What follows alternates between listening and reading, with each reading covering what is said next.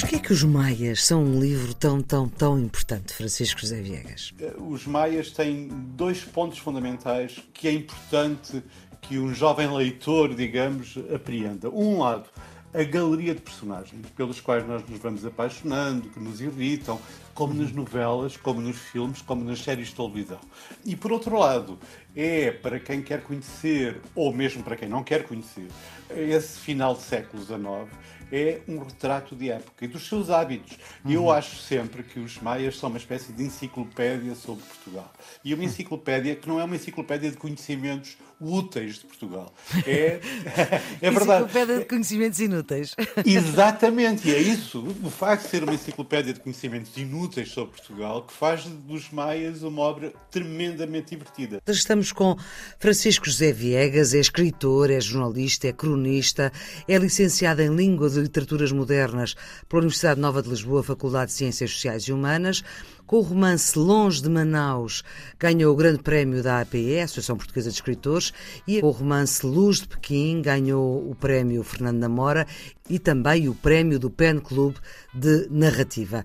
Tem uma vastíssima obra publicada, atualmente é editor da Quetzal, foi secretário de Estado da Cultura ano e meio no governo de Pedro Passos Coelho. Vamos falar dos Maias, de Essa de Queiroz, é um dos livros obrigatórios para a cadeira de português do secundário, 12 ano, e este 12 ano, relembro, engloba a matéria de décimo, décimo primeiro e décimo segundo, portanto é uma matéria bastante vasta.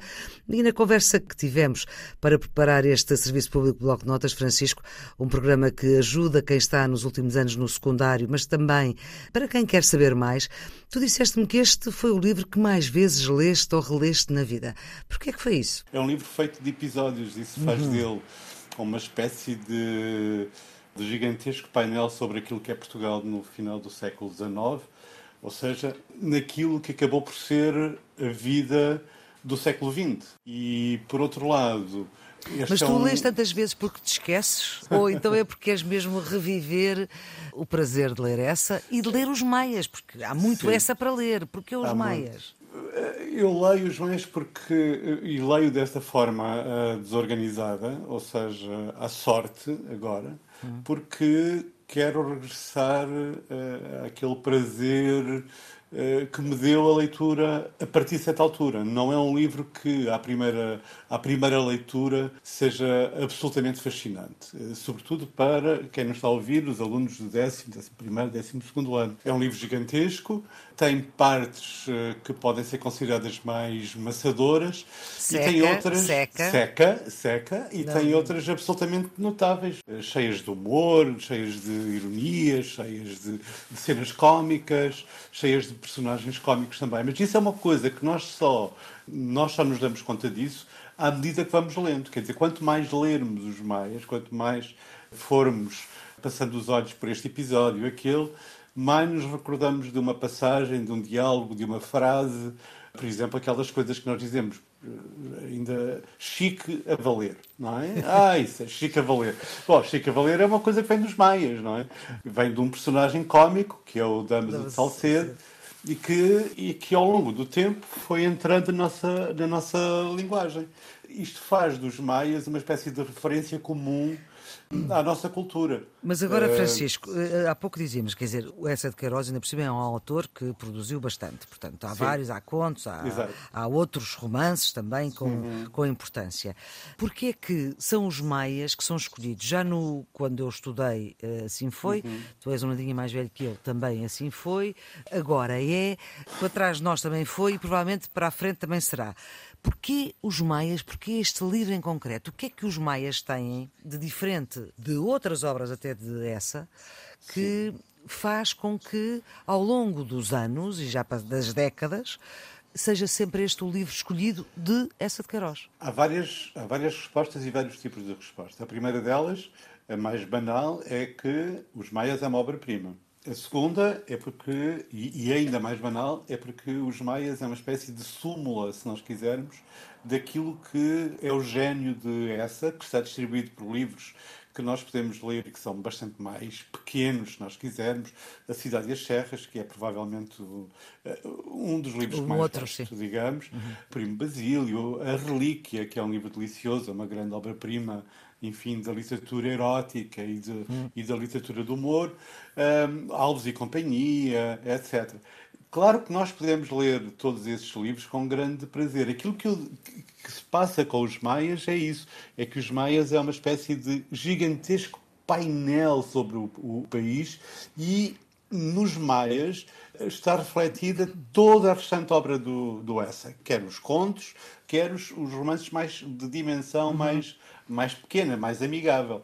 E, e, depois tem outra coisa, tal como todos os grandes romances clássicos, eh, os maias têm dois pontos fundamentais que é importante que um jovem leitor, digamos, apreenda. Um lado, a galeria de personagens, não é? O, o conjunto de personagens que são notáveis, pelos quais nós nos vamos apaixonando, que nos irritam, como nas novelas, como nos filmes, como nas séries de televisão.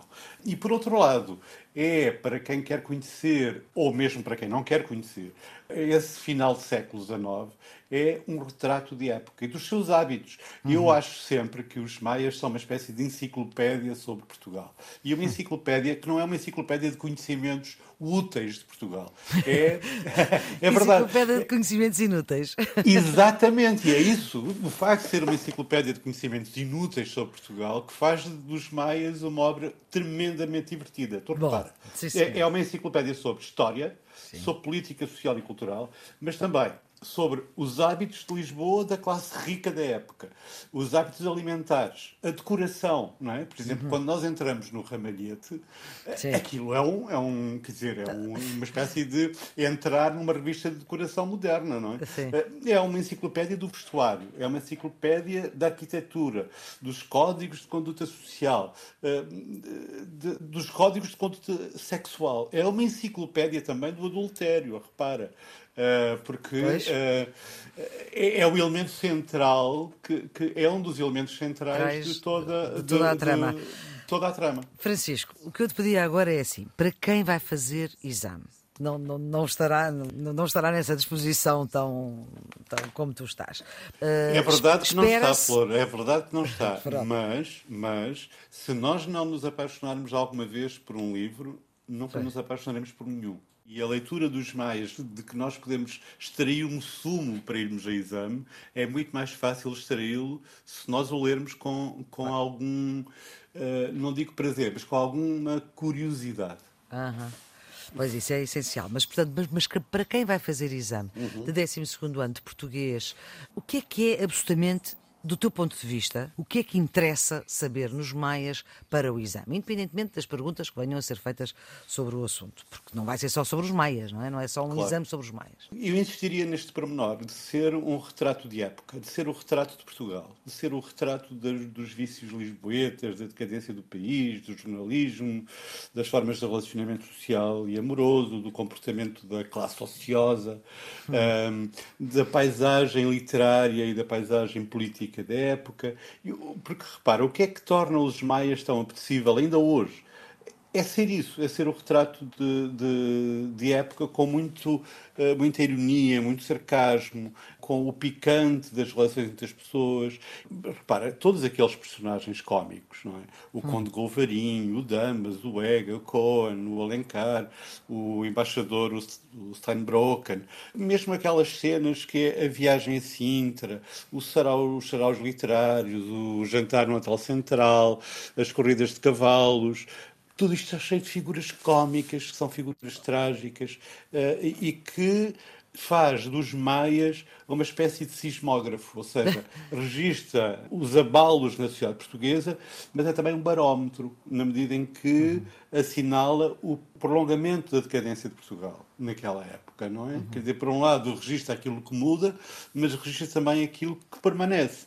Eh, e, portanto, é uma espécie de crítica a Portugal, o crítica ao Portugal do constitucionalismo, do regime constitucional, figurava no final do século XIX, crítica ao regime de preguiça portuguesa, crítica ao regime de intriga, à, corrupção e depois também duas ou três coisas que estão muito, muito, muito hoje na ordem do dia. A questão da relação entre o amor, o sexo e o casamento e também da situação da mulher, por exemplo.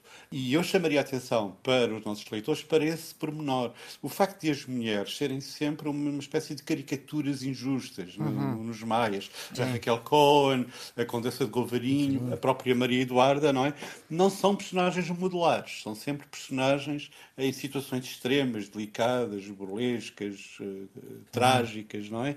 E, e, por outro lado, eu chamaria a atenção também para, digamos que esta é uma das perguntas que sai sempre, Sim. que é sobre a estrutura dos maias, não é? é sobre uh, como é que o livro se, se estrutura. estrutura. Uhum. E, e, e, diríamos que haveria sempre uma primeira parte que é um bocadinho mais maçadora, aquilo que tu chamaste uma seca, viagem Não, que passado, os alunos chamam. Que os alunos chamam.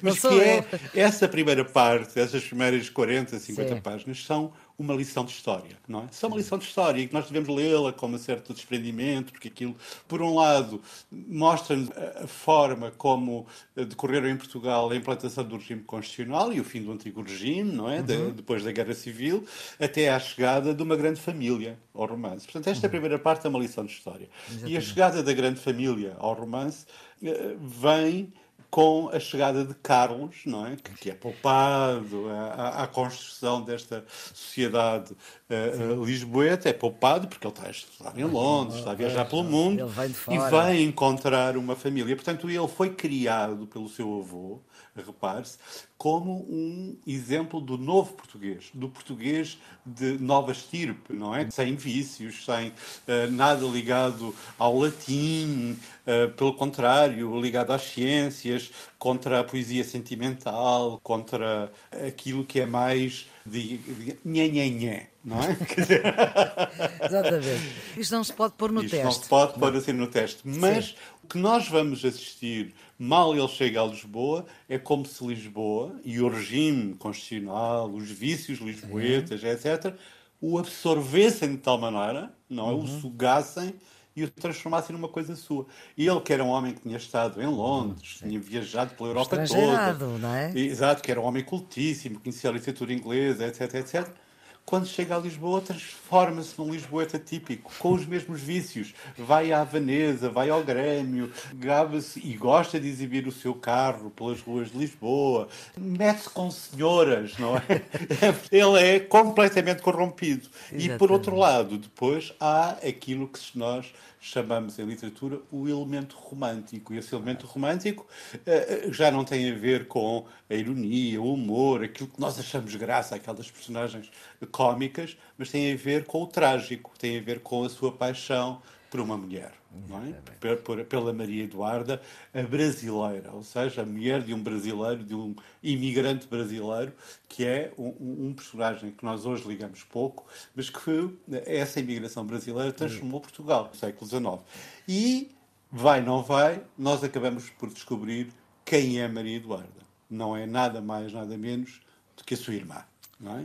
E, portanto, eh, como é que se chama isto nas séries e, e nos filmes? É um spoiler, não é? Portanto, acabámos de. Sim, de estragar a história. Acabámos de estragar a história, mas este encontro, não é? Que, que é trágico, como é, é óbvio, é, é uma das obsessões de, de essa de Queiroz.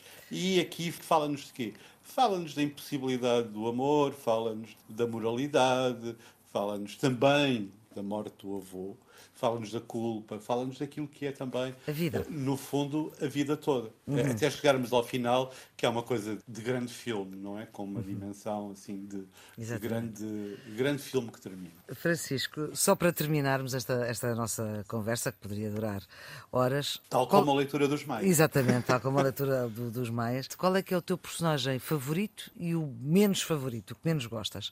Tão difícil, mas pois eu, eu sei, eu se sei. me permites, eu escolheria Dois. Três personagens, tá três bem. personagens, está bem? Tá. Olha, personagens que eu gosto muito. Uma personagem que, de que eu gosto bastante, mas que foi injustiçada pelo essa, a Condessa de Golvarinho, a senhora Condessa de Golvarinho, porque é uma, é uma mulher que o essa maltrata, no fundo. É uma personagem uh, curiosa, uh, chama a atenção.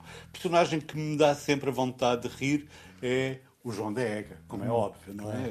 Nós gostamos muito do João da Ega porque é o cómico, o cínico, o mentiroso, aquele que tenta chocar-nos. Ele, ele, inclusive, passa por racista, passa por uh, extremamente reacionário, quando não é nada disso. E, finalmente, é o Damaso de Salcedo.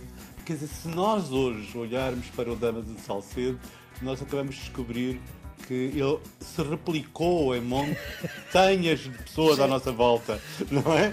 Nós hoje reconhecemos milhares de damas de Salcedo à nossa volta, não é? Pois, então no mundo político, meu Deus. Exatamente. A produção do Serviço Público Bloco Notas é da João Jana Fernandes, a gravação de Jorge Almeida, edição Maria Flor Pedroso. Tenham um bom dia.